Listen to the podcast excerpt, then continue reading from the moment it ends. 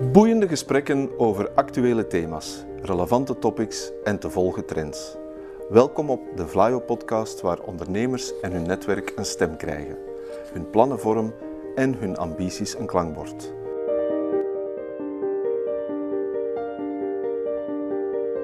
To the point waar het kan, dieper gravend waar het moet. Inspirerend, informerend, ondersteunend. Van artificial intelligence, blockchain en circulaire economie tot digitale zorg. Wij knopen het in jouw oren.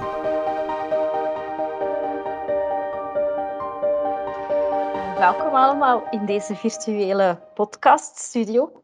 Vandaag heb ik drie sprekers die jou wegwijs maken in het concept van circulaire economie. Een begrip dat we meer en meer horen. Maar weet jij echt wat het betekent? Ken jij de ins en de outs ervan? Welkom, Brigitte, Yves en Karel. Mag ik misschien voorstellen dat jullie jezelf even voorstellen? Brigitte? Ja, ik ben Brigitte Monigno. Ik ben transitiemanager circulaire economie voor Vlaanderen. Dankjewel. Uh, Yves de Weert, ook jij welkom.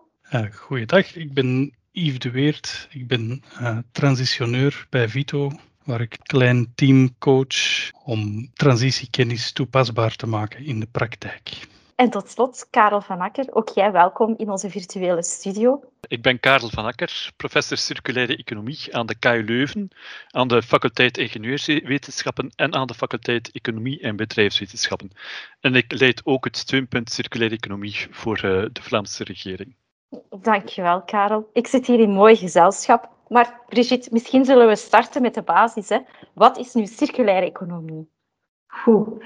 Dat is altijd uh, een heel moeilijke om mee te beginnen, omdat het een heel breed begrip is. Maar misschien toch even iets zeggen over de ambitie die we hebben, de doelstellingen die we willen bereiken. En dat is vooral om te zoeken naar hoe kunnen we minder materialen verliezen, minder materialen gaan verbruiken. Hoe gaan we ervoor zorgen dat de materialen die er al zijn, zo lang mogelijk in de economie kunnen blijven? En dat doen we door zoveel mogelijk circulaire strategieën toe te passen. En die zijn nogal divers. Dus dat kan zowel door aandacht te besteden aan de levensduurverlenging van de materialen, maar ook door nieuwe businessmodellen in te brengen. Bijvoorbeeld businessmodellen die meer aandacht hebben voor een goed onderhoud, herstelbaarheid van de materialen, materialen gaan delen met elkaar, zorgt ervoor dat je soms minder materiaal en producten gaat moeten uh, gebruiken en verkopen. Maar het gaat ook over nog altijd het einde van het leven. Kunnen wij gaan voor hoogwaardige recyclages? Dat we die materialen zo hoogwaardig mogelijk opnieuw in de, in de loop zetten. En kunnen we maximaal materialen hergebruiken na een eerste gebruik, of een tweede, of een derde, of een vierde.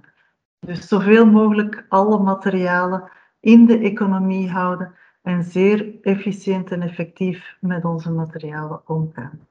En dus zo min mogelijk nieuwe grondstoffen moeten gebruiken.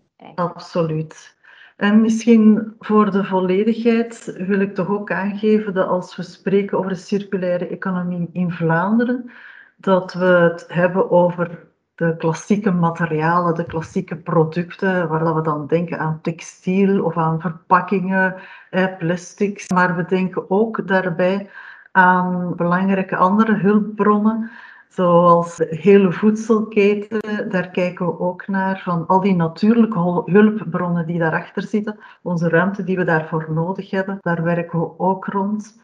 Maar ook evengoed, en de laatste jaren steeds belangrijker, water uh, water is ook een van onze hulpbronnen, waar dat we vroeger niet van dachten dat het een zeldzaam goed zou worden in België, maar waar dat we vandaag toch ook meer en meer beseffen dat het niet zo evident is.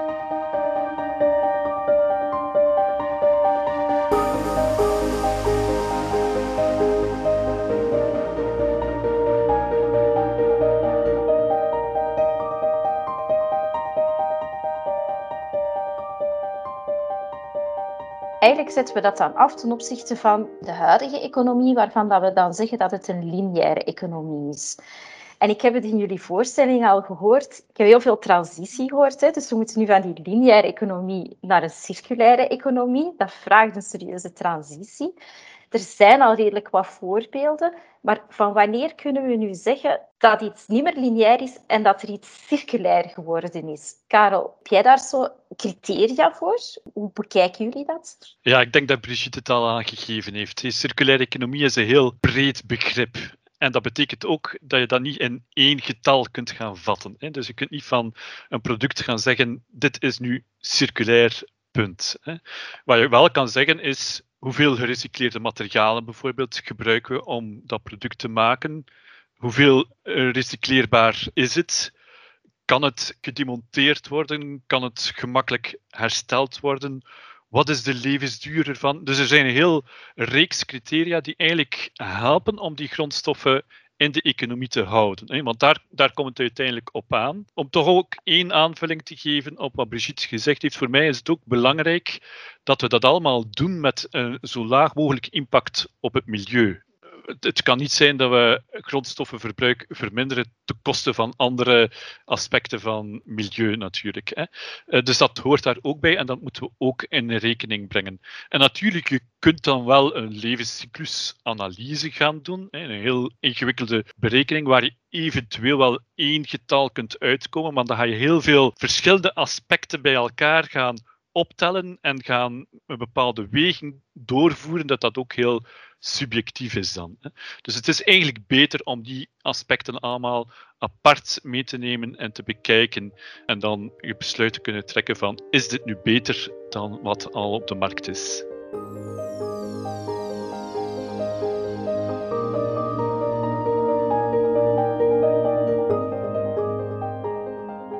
Misschien nu dat we toch een aantal begrippen aan het uitleggen zijn, af en toe hoor ik zo over de donut-economie. Yves, heb jij daar zicht op? Hoe staat dat in verhouding met de circulaire economie? Ik denk ongetwijfeld dat de circulaire economie een van de belangrijkste strategieën zal zijn om binnen die safe operating space die door het Tonut-model van Kate Raworth wordt afgebakend, om daar terecht te komen. Kate Raworth zegt dat je een minimum aan mensenrechten en sociale basislagen moet neerzetten om tot een, uh, tot een echte duurzame economie te komen en geeft aan de bovengrens van het Tonut-model de, de planetaire grenzen aan en daartussen situeert ze een, een safe operating space voor, uh, voor de circulaire economie. Ik denk dat dingen die nu net gezegd zijn aan de kant van de, de materialen of nog een stuk aan de technische kant zaten van die circulaire economie. En de donut voegt daar natuurlijk die maatschappelijke ondergrens bij, de maatschappelijke voorwaarden om ook naar een, wat ze een fair transition noemen, of een inclusieve circulaire economie te gaan. Dus uh, met de donut maken we wel, denk ik, de overstap naar, naar de technische en materiaalvraagstukken, ook naar het maatschappelijke vraagstuk van de circulaire economie. Dus het zet het kader eigenlijk ruimer en helderder van te met iedereen rekening houden. Ja. Voilà, ik denk dat het duidelijk is hè, vanuit wat we gezegd hebben over wat dat circulaire economie is, dan het kader met het sociale aspect erbij. Ja, het is gewoon de toekomst. Europa denkt er ook zo over. Zij hebben de Circle Economy Package in een groter kader, hoogstwaarschijnlijk. Maar Brigitte, kan je voor de ondernemers eens toelichten wat is dat juist, dat Circular Economy Package? Ik denk dat we daar even misschien nog een niveautje breder moeten gaan, Europees. En dat is die grote ambitie, de Green Deal van Europa. Waar we toch echt eh, allemaal samen grote stappen vooruit willen zetten.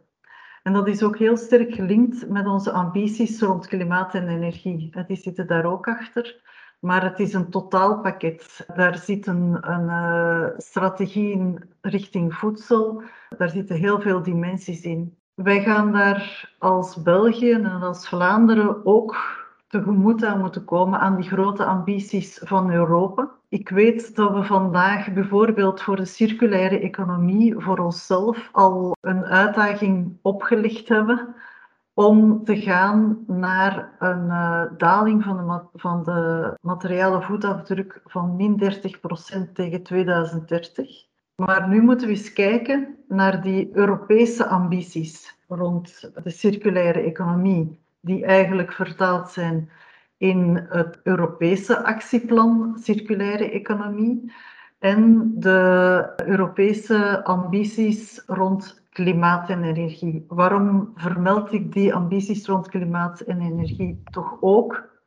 We weten vandaag dat alles wat we doen in het kader van ons materialenbeheer voor 60% ergens een impact kunnen hebben op die koolstofvoetafdruk ook materialen maken, vervoeren, gebruiken, recycleren.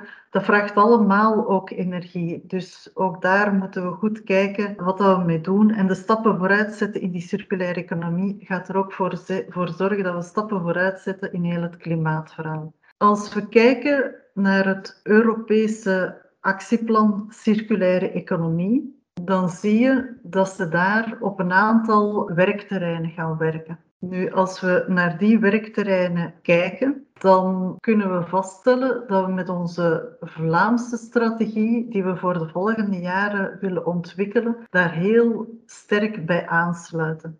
Wat willen we nu Vlaams doen? We hebben beseft dat we de afgelopen jaren heel veel geëxperimenteerd hebben. We hebben al heel veel geleerd. We hebben in grote netwerken, zoals het netwerk van de Green Deal Circulair Bouwen of het netwerk van Circulair Aankopen, heel veel dingen ontwikkeld, maar het blijft experimenteren. En nu voelen we dat we echt totaal engagement moeten krijgen van alle actoren die relevant zijn voor de verschillende thema's. En dus hebben we een zestal werkagenda's voorzien. We gaan werken rond het circulair bouwen. We gaan werken rond chemie-kunststoffen. In het Europees actieplan spreekt men over plastics, maar wij willen het iets breder nemen om de keten goed mee te nemen in zijn geheel. We gaan werken rond de voedselketen rond de bio-economie, de waterkringloop en dan de maakindustrie. En in de maakindustrie, dat is een beetje anders geformuleerd als in het Europees actieplan. Maar in het Europees actieplan ga je ook de link vinden naar elektrobatterijen. Dat zit eigenlijk in onze maakindustrie. Alle grote machinebouw en zo, die zit daarin. Maar ook bijvoorbeeld alles rond textiel. En dat kan gaan over consumptietextiel, maar het kan ook gaan over professioneel textiel. Dus die zaken die gaan we echt samen met de actoren behandelen. Misschien iets dat vrij uniek is bij ons, dat is dat we dat samen doen met de verschillende relevante actoren in de maatschappij. Het is dus niet, we maken een plan op vanuit de overheid, maar we gaan werken met de maatschappelijke vijfhoek. En wat is die maatschappelijke vijfhoek? Uh, dat zijn de overheden, alle relevante organisaties, de onderzoeksinstellingen, zoals hier ook aan tafel, ondernemingen, kleine en grote, maar ook het maatschappelijk middenveld. Want je hebt om je keten te sluiten ook heel veel actoren in de maatschappij nodig die, die je ook mee moet sensibiliseren. En een vijfde, zijn de financiers. Want we kunnen het eigenlijk ook niet maken dat de financiers nog altijd die lineaire projecten gaan ondersteunen, alleen die lineaire projecten. En dat we dan uiteindelijk met een economie willen landen op die uh, circulaire projecten, die circulaire strategieën. Dus ook die financiers hebben we dan mee uitgenodigd. Het zal een uitdaging zijn voor de volgende jaren, maar er is heel veel uh, goesting bij de verschillende actoren om het uh, mee op te pakken.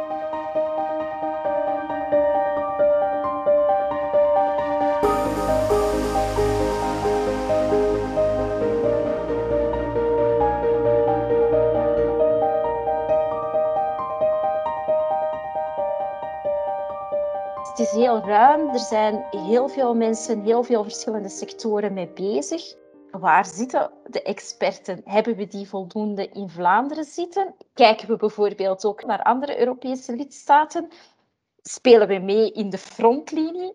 Ik denk dat we in Vlaanderen mogen zeggen dat we toch, uh, zeker met Vlaanderen Circulair, een uniek proces hebben. Juist omdat er zoveel verschillende actoren samengebracht worden. Dus die dialoog tussen al die actoren, op al die verschillende domeinen actief maakt dat we, dat we de circulaire economie toch wel in zijn geheel aanpakken. En dat is, dat is toch vrij uniek. We mogen natuurlijk ook niet op onze lauren rusten. Er zijn zeker buurlanden die ook acties opzetten. Uh, Duitsland is zeer goed als het gaat in geavanceerde recyclagetechnieken bijvoorbeeld. Frankrijk is heel goed als het gaat over het stimuleren van nieuwe businessmodellen, van herstel ook. Als we kijken naar de UK, eigenlijk een, een, land dat toch wel wat achterliep als het zelfs ging over afvalverwerking die heeft de laatste tien jaar enorm in al beweging gemaakt. Dus we staan niet alleen in Europa.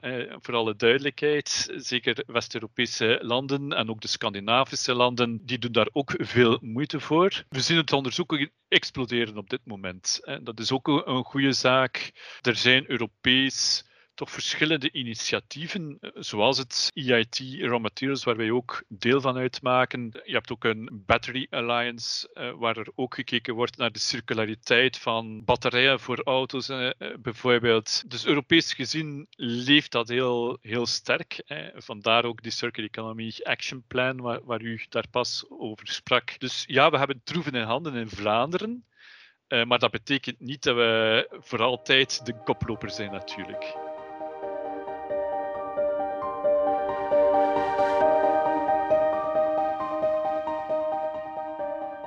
Ik heb in de thema's heel veel zaken gehoord die meer wetenschappelijk-technisch van aard zijn. Anderzijds gaan we dan wel werken met onze vijfhoek, waarbij dat iedereen aan bod komt.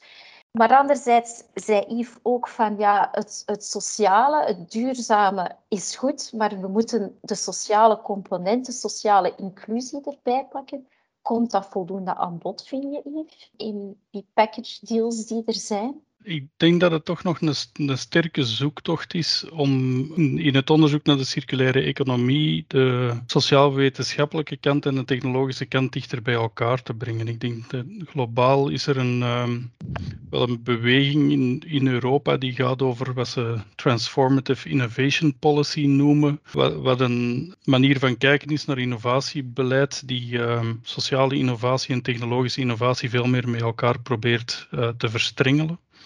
En ik denk dat, daar, dat, dat de aandacht daarvoor nog, uh, nog groter kan zijn. Maar het is een algemene kwestie van duurzaamheid voor mij. Die mij ik ben socioloog van opleiding, dus ik kijk wel eens met een andere bril naar die dingen. En het valt mij altijd op dat we een heel sterke neiging hebben om vanuit beleid naar normering en voorschriften en technologieën te kijken, waardoor dat we ons duurzaamheidsbeleid nogal sterk vastenten aan fysieke objecten. We, geven energieprestaties aan huizen, niet aan de manier waarop het huis gebruikt wordt. We geven normeringen aan auto's, kennen die een euronorm toe, maar het maakt ons eigenlijk niet zoveel uit of er vijf mensen in die auto zitten, dan wel één persoon in die auto zit. Dus die manier van kijken is nogal sterk gegrond, denk ik, ook in de manier waarop we naar de circulaire economie kijken.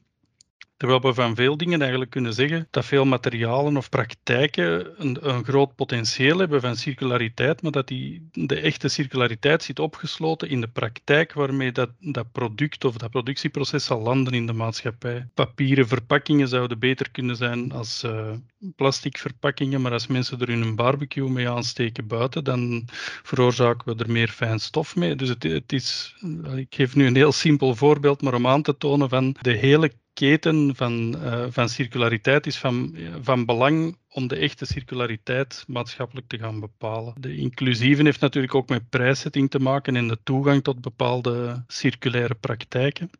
En er is ook het aspect van de cohesie. De digitalisering is een heel belangrijke uh, trend die de circulaire economie kan ondersteunen. En ondersteunt door het uitbouwen van platformen. Daarvan weten we dat bepaalde korte keteninitiatieven versterkt worden, omdat een digitaal platform een toegang kan geven tot een veel grotere markt dan dat ze enkel lokaal zouden kunnen ontsluiten. Ook omdat ze dikwijls de competenties niet hebben om markten te gaan ontsluiten lokaal en vooral bezig zijn met hun voedsel uh, te produceren. Dus zo'n platform kan soms helpen om een zekere opschaling van duurzame en circulaire praktijken te gaan ondersteunen. Maar tegelijkertijd heeft digitalisering en het uh, opstellen van apps dikwijls het probleem dat ze maatschappelijke praktijken begint te vervangen of te verdampen. Je ziet bij deelmobiliteit veel initiatieven die vanuit de straat of de wijk vertrekken en waarbij autodelen een hefboom is voor mensen om samen verantwoordelijkheid op te nemen of engagement op te nemen voor de leefbaarheid van hun wijk en waar autodelen wordt gekoppeld aan het vrijmaken van een stuk publieke ruimte of het vergroenen van een straat of het aanleggen van een speelpark. Apps en platformen die uh, op grotere schaal werken,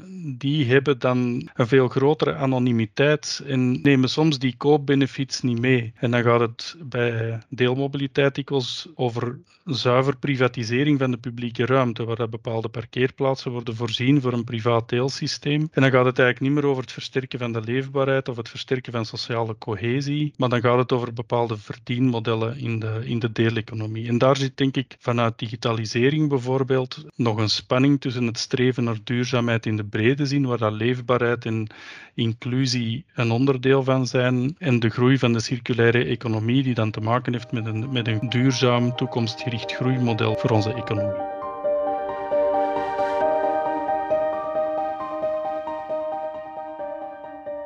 Je hebt al veel gezegd over de samenhang van alles en hoe dat alles op elkaar inhaakt. Is dat dan het begrip dat we systeemdenken noemen, Yves? Kort gezegd gebruik ik inderdaad dikwijls dat citaat van Jeroen Brouwer. er is niets in de wereld dat niet aan iets anders raakt. Dat is een deel van de essentie het gaat inderdaad over het leggen van nieuwe verbindingen. Als er net gezegd wordt van hebben we de expertise eigenlijk in huis, ja, we hebben die zeker. Uh, ook bij de bedrijven, ook in het onderzoek. Uh, we, we, hebben zeer veel kennis. Ik denk dat het vooral te maken heeft om vanuit systeemoogpunt nieuwe verbindingen te gaan leggen tussen verschillende expertises en met een bepaalde blik te gaan zoeken naar die verbindingen. Ik uh, vind het voorbeeld van Willycroft, uh, uit Nederland, plantaardige kaasfabrikant, die op een moment duurzaamheid echt als doelstelling, als kerndoelstelling van zijn bedrijf heeft genomen. Die dan merkte dat hij zijn plantaardige kaas fabriceerde met cashewnoten die van heel ver werden ingevoerd en die nu op zoek is naar alternatieven om bijvoorbeeld via het kweken van linzen of andere peulvruchten een alternatief voor zijn cashews te halen. En dus nu in dialoog gaat met uh, melkveeboeren die in een moeilijk parket zitten op dit moment. Ook in Vlaanderen hebben we de stikstofdiscussie die nog op stapel staat. Dus in Nederland weten ze dat al, dat die uh, melkveeboeren in een lastig parket zitten. En dus systeemdenken heeft dan te maken met door echt te gaan sturen op duurzaamheid en bedrijven die een model gaan bekijken, die dan een nieuwe verbinding zien en de mogelijkheid zien om bijvoorbeeld de toekomst van een melkveeboer veilig te stellen door hem mee te nemen in wat dat dan nu de eiwitshift uh, wordt genoemd, denk ik, met een, uh, met een modewoord. En dus door meer systemisch en breder te gaan kijken naar die uitdagingen, ontstaat er ruimte voor nieuwe verbindingen, ook in bedrijfsmodellen, waardoor dat verschillende sectoren met elkaar kunnen verbonden worden via businessmodellen die duurzaam en ook nog eens economisch veerkrachtig zouden kunnen zijn.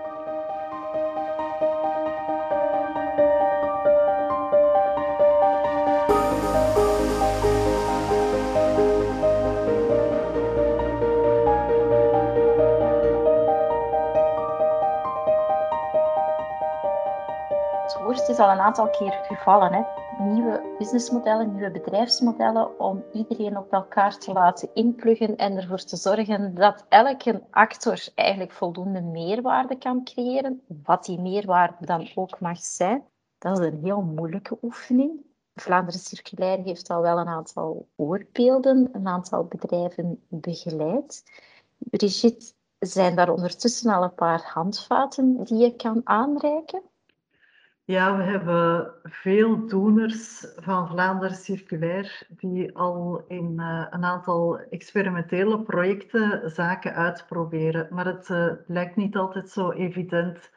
We zijn vandaag bijvoorbeeld aan het werken rond allerlei actoren die bezig zijn met het verhuren of het uitlenen van materialen. En zij komen toch wel heel wat uitdagingen tegen uh, van hoe zorg je ervoor dat die uh, producten en materialen kwaliteitsvol zijn, dat zij goed onderhouden blijven, dat de gebruikers daar ook goed gebruik van maken, want dat vraagt ook soms iets meer informatie dat je dan moet meegeven met die gebruikers, omdat het niet langer gaat over alleen maar huren en lenen, maar je moet ervoor zorgen dat je huurt en leent en dat de materialen niet sneller verloren gaan door een slecht gebruik. Als ik even het voorbeeld mag geven van de autopads die overal in het straatbeeld naar voren kwamen.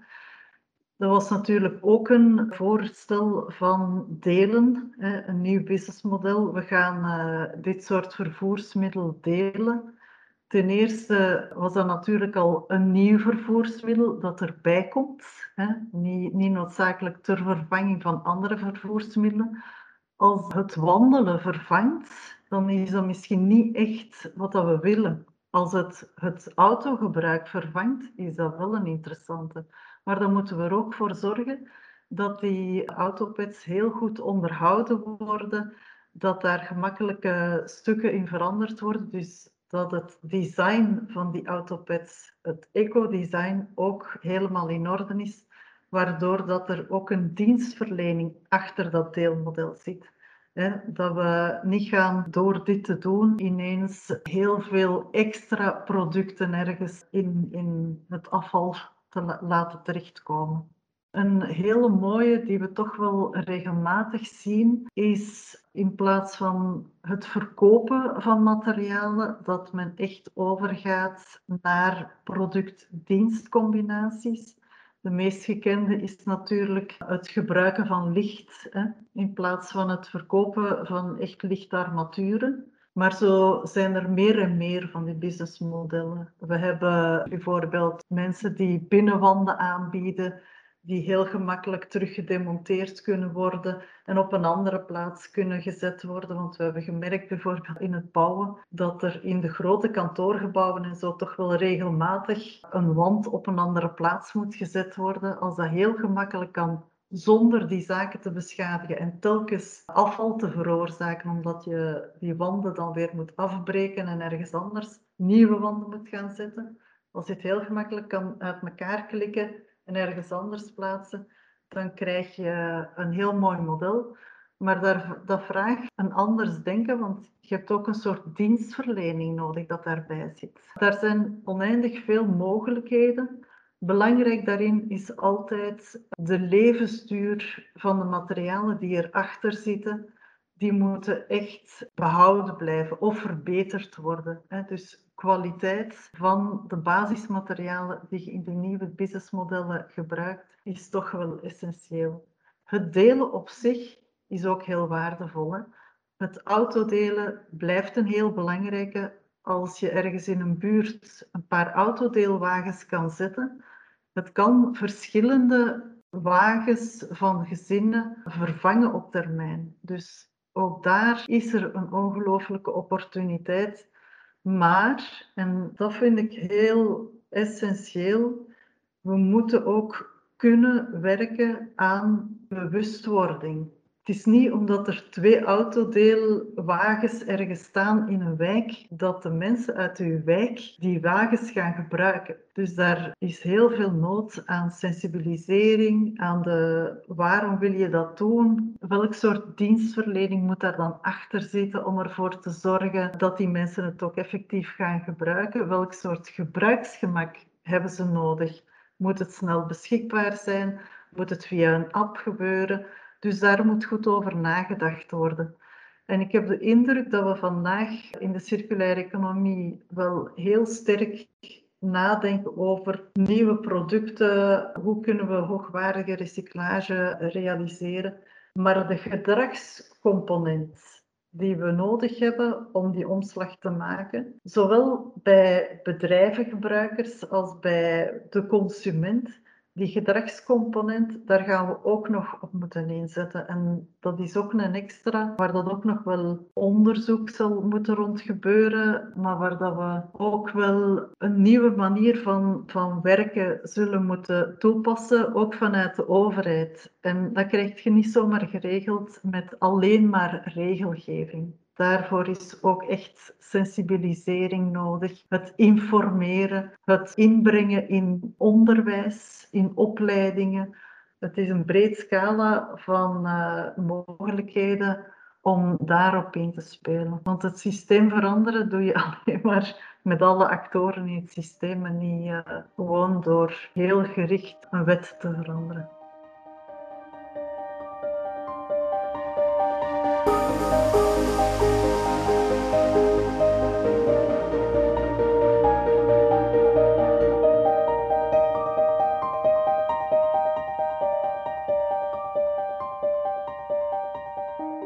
Jullie hadden ook al een aantal thema's aangehaald. Ik heb ook al horen verwijzen naar het circulaire economie in de bouw en dat ze daar ook al wat verder staan.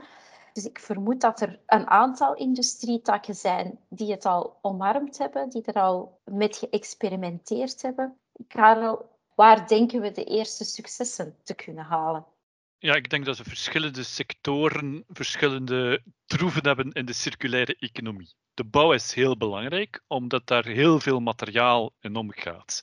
Dus als het gaat om minder grondstoffen te gebruiken, dan is de bouw zeker de eerste sector waar we moeten naar kijken. Dus daar kunnen we zeker die kringen nog beter eh, sluiten, kunnen we ook naar die nieuwe businessmodellen, product-service systemen gaan. We kunnen naar co-housing gaan en dergelijke meer. Maar andere sectoren kunnen even goed stappen zetten. Een, een andere heel belangrijke is de maakindustrie, hè, waar toch heel wat technologische producten gemaakt worden, waar vaak de waardevolle materialen, de meer schaarse materialen in zitten. Dus om die zo goed mogelijk in de economie te houden, dat is ook heel belangrijk. En daar zijn mooie voorbeelden van. Hè. Um, je hebt voorbeelden uit het buitenland. Een van de oudst gekende voorbeelden van een nieuw businessmodel is dat van Rolls-Royce. Dat motoren niet verkoopt aan vliegtuigmaatschappijen, maar wel power by the hour verkoopt. Hè. Dus gewoon de stuurkracht per uur gaat verkopen. En dus die motoren in eigendom houdt en perfect ook voorspelt wanneer er moet onderhouden wordt. Ervoor zorgt dat die natuurlijk ook zo goed en zo lang mogelijk meegaan. Hè. Dus dat, dat is daar een voorbeeld van. Maar dichter bij huis heb je ook een AGFA bijvoorbeeld, die printplaten maakt en daar ook dat in een systeem stopt waar ze eigenlijk de eigendom behouden over die printplaten, zodanig dat ze die na afdanking terug kunnen samenbrengen om specifiek dat soort aluminium te gaan recycleren. Er zijn de voorbeelden bij licht, hè, zoals Brigitte al heeft uh, aangehaald. Het ligt bijvoorbeeld iets moeilijker in textiel. Een van de redenen daarvan is dat we overspoeld worden met zeer goedkope producten uit het buitenland. En dat zelfs ja, tweedehands kledij moeilijk aan de man kan gebracht worden, hier of zelfs in het buitenland ook niet. Daar ligt het moeilijker. Daar zijn ook, ook binnen Vlaanderen circulair, zijn daar ook uh, projecten rond of rond geweest. Maar we zien dat dat uh, moeilijker van de grond uh, geraakt.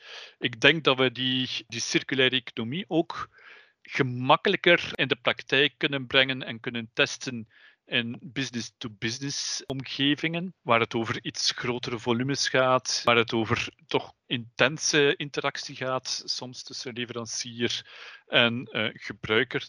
Als je mij vraagt van in welke sectoren kan het, in welke sectoren kan het niet, ik denk het kan in elke sector, maar het kan niet in elke sector op dezelfde manier. Hè? Of beter gezegd, we moeten niet in elke sector op dezelfde strategieën gaan mikken voor de circulaire economie. Als ik daar even mag aanvullen, textiel is een heel mooi voorbeeld van waar dat we dan in de eerste indruk misschien niet zoveel impact op hebben. Zeker als we dan echt kijken naar de economie in de strikte betekenis van het woord, omdat de meeste van deze zaken in het buitenland gemaakt worden. Ik denk dat we daar twee zaken kunnen doen. Eén, het sensibiliseren van de gebruiker, de consument. Maar een ander element is toch ook durven kijken, Europees, hoe we daarmee omgaan. Moeten wij daar toch ergens minimumstandaarden aan kwaliteit inbrengen? Hier kan er misschien wel op een bepaald moment meer regelgevend of normerend opgetreden worden. Het is een afweging, het is een vraag die we onszelf moeten stellen van willen we overspoeld blijven of willen we toch ergens uh, algemene kwaliteitsstandaarden krijgen op dat vlak. En die materialen zijn er wel. En misschien kunnen we wel iets met die materialen die er wel zijn. En kunnen we deze materialen toch maximaal blijven inzetten. Een belangrijk is natuurlijk, als uw basiskwaliteit laag is, dan is een tweede of een derde of een vierde gebruik ook al iets moeilijker. Aandacht hebben voor kwaliteitsvolle kleren is daar toch uh, belangrijk, denk ik. Maar ik zie heel veel mensen in die textielsector die heel creatief hiermee omgaan. En er zijn een, echt een aantal heel mooie projecten waar dat ze toch willen kijken vanuit onze lokale textiel, onze lokale modewereld, om te gaan denken in die circulaire economie en in het sluiten van de kringloop. En ik wil hen toch blijven aanmoedigen om dat zeker te doen, want ik zie dat zij daar ook nieuwe kansen nemen. Uh, ik ben er zeker van dat de volgende generaties veel meer aandacht besteden aan duurzaamheid en ook in hun kledij en in hun consumptiegedrag. En dan moeten onze modehuizen, moeten onze textielontwikkelaars ook klaarstaan met die meer duurzame circulaire alternatieven. En ze zijn zich daarop aan het voorbereiden.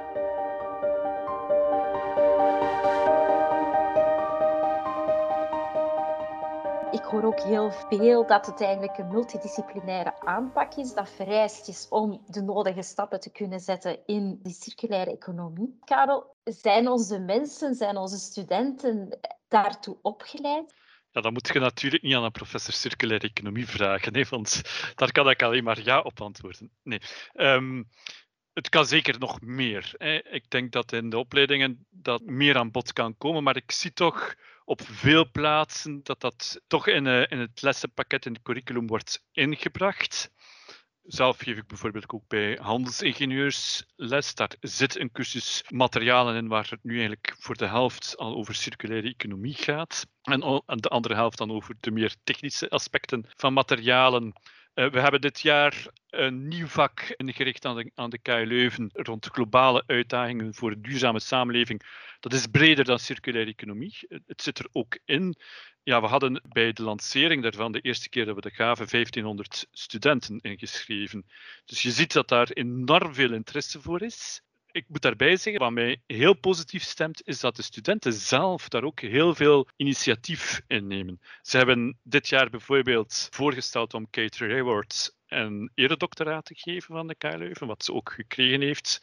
Enfin, het is wat uitgesteld door corona natuurlijk, maar dat komt nog. Er zijn allerlei studentenorganisaties rond ondernemerschap, rond duurzaamheid en waar ze ook werken rond die circulaire economie. De studenten zelf hebben ook zo'n materialen uitleenbibliotheek ingericht. Dus ze nemen zelf heel veel initiatief. Ze zijn heel erg geïnteresseerd. Ja, misschien volgen we een beetje als professoren daarin.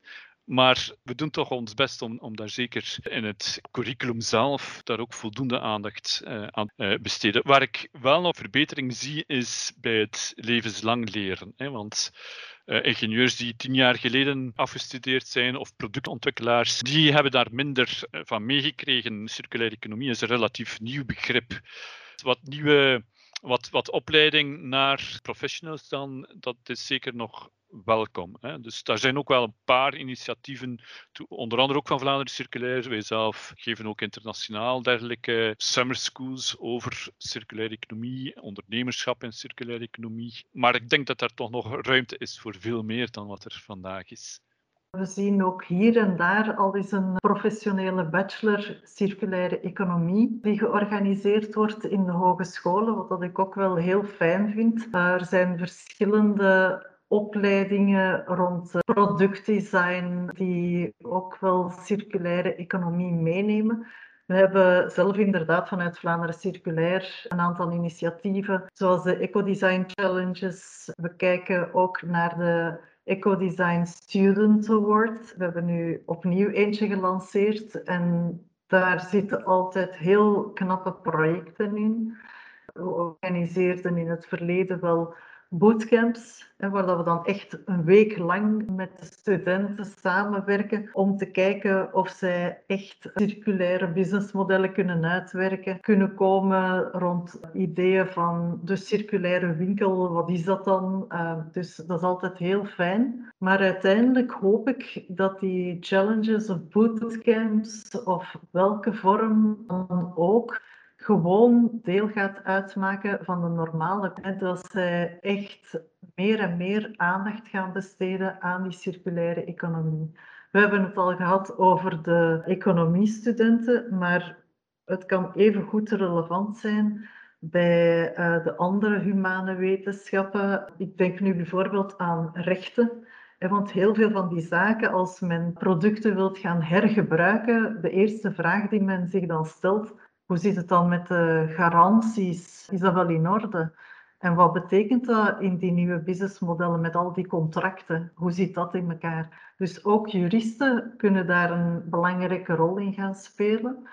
Maar ook de ingenieurs die bijvoorbeeld nieuwe producten moeten gaan maken, die kunnen heel goed nadenken over hoe maak je nu die nieuwe producten. Moet je dan inderdaad alleen een product maken of moet je echt wel breder gaan kijken in die hele waardeketen om het meer circulair te maken?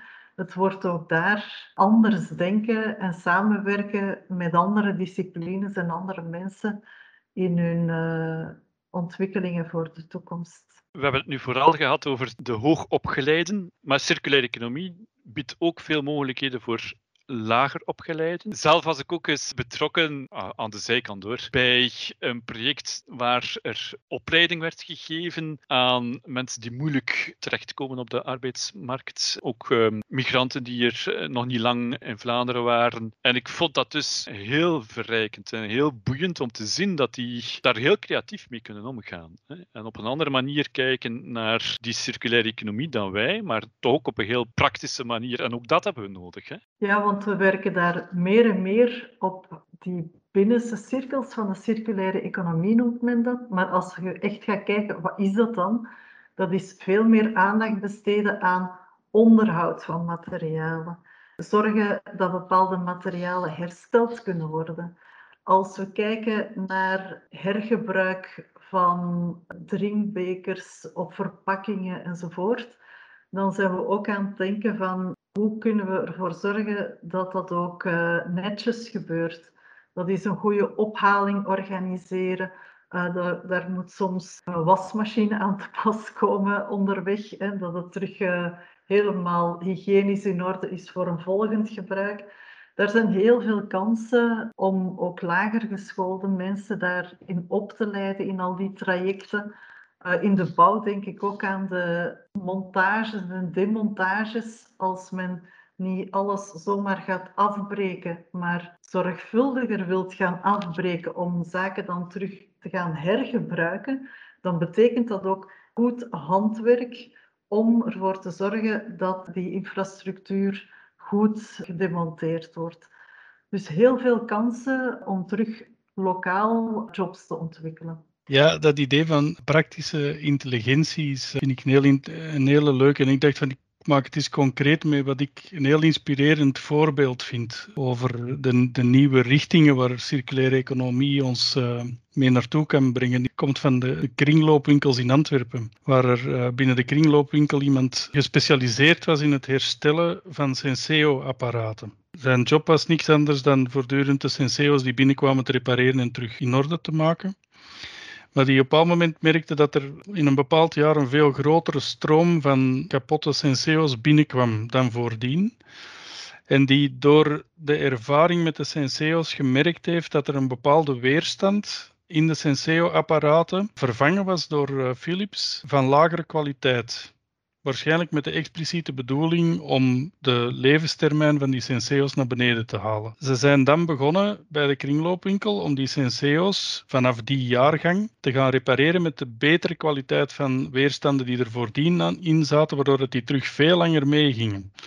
En dus ze zijn bekend geworden eigenlijk als de plaats waar dat je voor een hele lage prijs een hele goede Senseo kon gaan kopen, die heel lang meeging terug in vergelijking met degene die in de winkel kwam. En bijkomend, uh, en, en dat is wat dat voor mij triggert hoe dat die verbinding tussen die heel praktische kennis vanuit de observatie van de producten die rondgaan in de circulaire economie kan gekoppeld worden met hoogtechnologie is dat de roostertjes van de Senseo's dikwijls kwijtgeraakten bij het vervoer om die binnen te brengen bij de kringloopwinkel.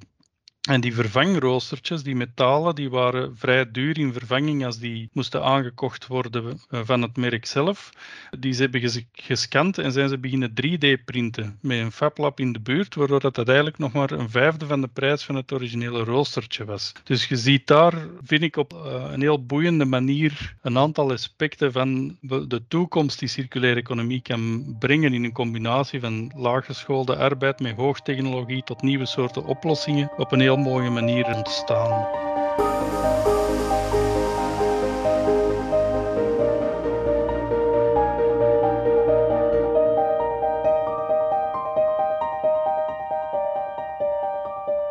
En ik wou gewoon eens kijken naar wat hebben bedrijven nu nodig om in die systeeminnovatie mee te gaan. Want dat is een van de vragen van, kunnen we wel systemisch denken en daar worden we beter in en we zijn erin aan het oefenen. En we hebben manieren gevonden om te kijken van waar er systemische knelpunten zitten. En de vraag is alleen, hoe gaat het daarmee om en hoe kunnen bedrijven nu onder de knie krijgen wat een omslag naar een uh, circulair businessmodel is. En dan vind ik het altijd de moeite, in ieder geval aan bedrijven die geïnteresseerd zijn om eens te exploreren wat zo'n circulair businessmodel betekent, om eens naar het risk and race spel te kijken dat wij vanuit Vito ontwikkeld hebben, dat eigenlijk bedoeld is voor ondernemers om in een spel dat echt heel uh, onderbouwd is met, met, wetenschappelijke kennis en echt gericht is op het verkennen van, van werken met circulaire businessmodellen. Dus de bedoeling is daar echt dat je als ondernemer de keuze kunt maken tussen lineair businessmodel en circulair businessmodel en doorheen verschillende rondes over een aantal jaren gesimuleerd echte strategische beslissingen kunt maken en dan kunt gaan kijken onder invloed van turbulente veranderingen in grondstoffenprijzen, zoals dat, dat in de realiteit is,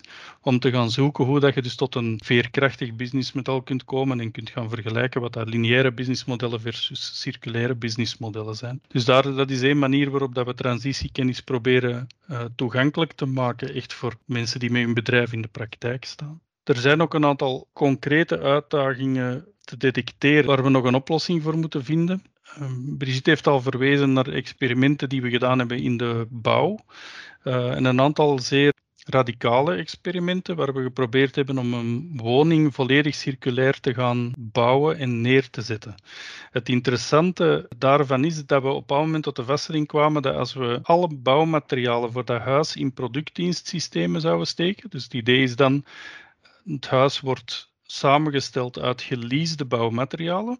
Bouwproducenten verkopen geen materiaal niet meer, maar leasen hun bouwmateriaal, hun balken, hun stenen enzovoort. Dat we merkten dat op het einde, uh, om de financiering rond te krijgen van zo'n gebouw, dat we niet meer met een hypothecaire lening kunnen werken, want er is geen voorwerp niet meer van de hypotheek. Er zit niks niet meer onder de hypotheek, want dat was eigenlijk een bundel van leasecontracten geworden, dat huis. Dus wat Brigitte zei van ja, die juridische aspecten in de omslag van een circulaire economie eh, zijn effectief dingen die je als je, als je heel concreet begint door te denken over een bepaalde concrete uh, case, dat je die naar boven ziet komen. En een tweede ding dat we tegenkwamen in die case was de kwestie van schaalbaarheid. Het is een, een heel dominante manier van denken nog altijd, dat als we nieuwe praktijken willen ontwerpen of willen vinden die krachtig kunnen zijn voor de omslag van de circulaire economie, dat we die zo snel mogelijk moeten kunnen opschalen. Het probleem is alleen dat in de opschaling er een veronderstelling wordt gemaakt dat vanaf het begin de nieuwe praktijk dat een businessmodel daar rond moet rondgefietst kunnen worden, omdat het anders niet opschaalbaar is.